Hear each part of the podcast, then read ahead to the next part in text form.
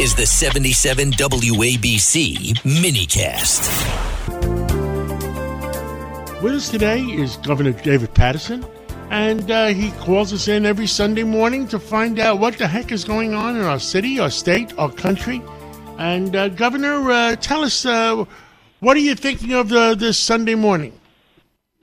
Well, John, uh, very briefly, Governor Hochul in the in the last few days has really changed her position about the migrants, completely supporting Mayor Adams, what he's been saying for a couple of months, which is that this is really a federal problem that got dropped on New York City and New York State without any particular assistance, no plan to solve the problem, and a terrible uh, way of uh, treating your other colleagues in government.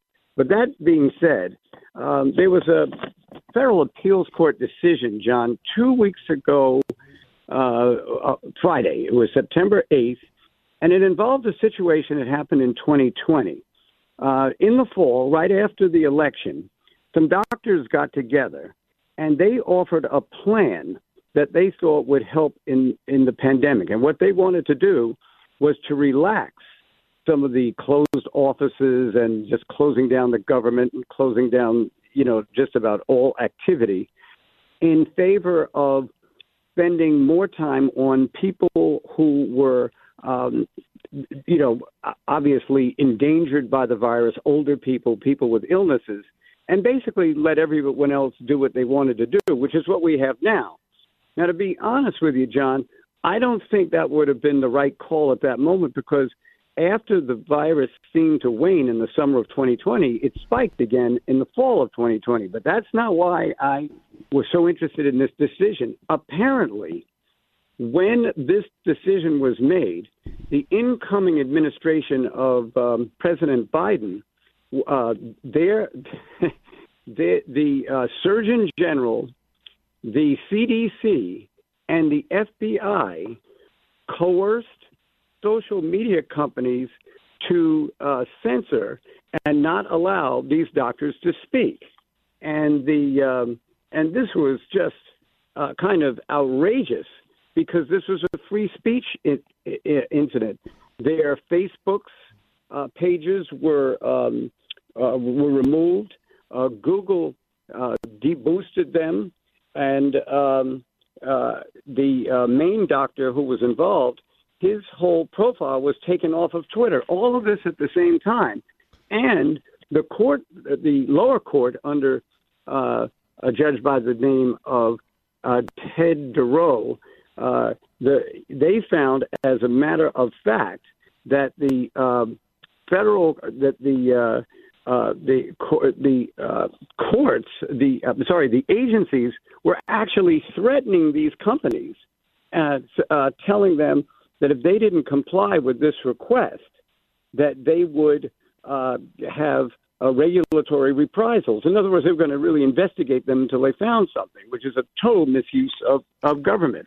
What, so, what is happening to our country, uh, Governor? I mean, uh, how, you know, when you have these agencies go after, uh, uh, and, and, you can't protect yourself from the, with the courts, what, what's going on?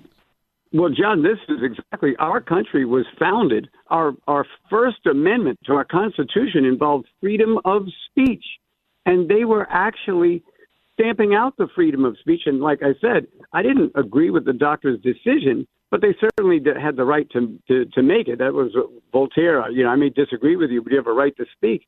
But this was really, in addition to denying their freedom of speech, they were trying to ruin these people's careers. And I'm going to tell you, um, it went right to the top in, in this administration. So the National Institute of Health uh, director, whose name was Francis Collins, knew all about this, um, gave a lot of the orders, and then reported it to Dr. Fauci. This is outrageous that this would go on. But the good news is that uh, a three judge panel that operates out of New Orleans throughout uh, the, the, uh, and and uh, so the doctor has now won his lawsuit and can practice and speak his, his mind. But this is an extremely dangerous thing that was allowed to happen that went up to the highest pinnacles of government, and I think it's outrageous. Uh, I agree with you, Governor. And you know, and we've seen this happen in the last few years with the the Justice Department, and uh, it doesn't. You know, it's supposed to be equal justice for all, and it uh, it doesn't seem like it is. Uh, I was. Uh, were you surprised uh, a couple days ago on uh, Friday when they indicted Senator Menendez? I kind of was surprised because he was indicted and was uh, found not guilty, I believe, back in 2016.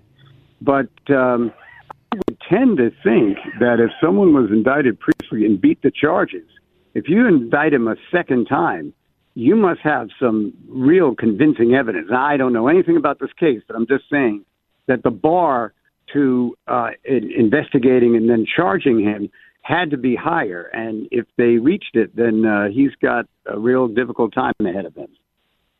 Yeah, uh, you know, I would I would think that he uh, going through that the first time that he would be a little more careful uh, and uh, make sure that uh, every I is dotted and every T is crossed. But yeah, and very actually, very the sad. main thing, yes, so the main thing was that he is being accused of trying to block uh, the New York, the New Jersey State Attorney General from investigating a company that was uh, um, uh, acting outside the law, and uh, that was what got him involved in this particular situation. It's very sad. Uh, you know, uh, government officials, all of us, past and present, uh, have a duty to the public, and and it's and it's a, it's a strong responsibility, and too many of us violate it. I'm not saying that he did in this case; he's innocent until proven guilty but it's just another story that uh, we'd rather not hear.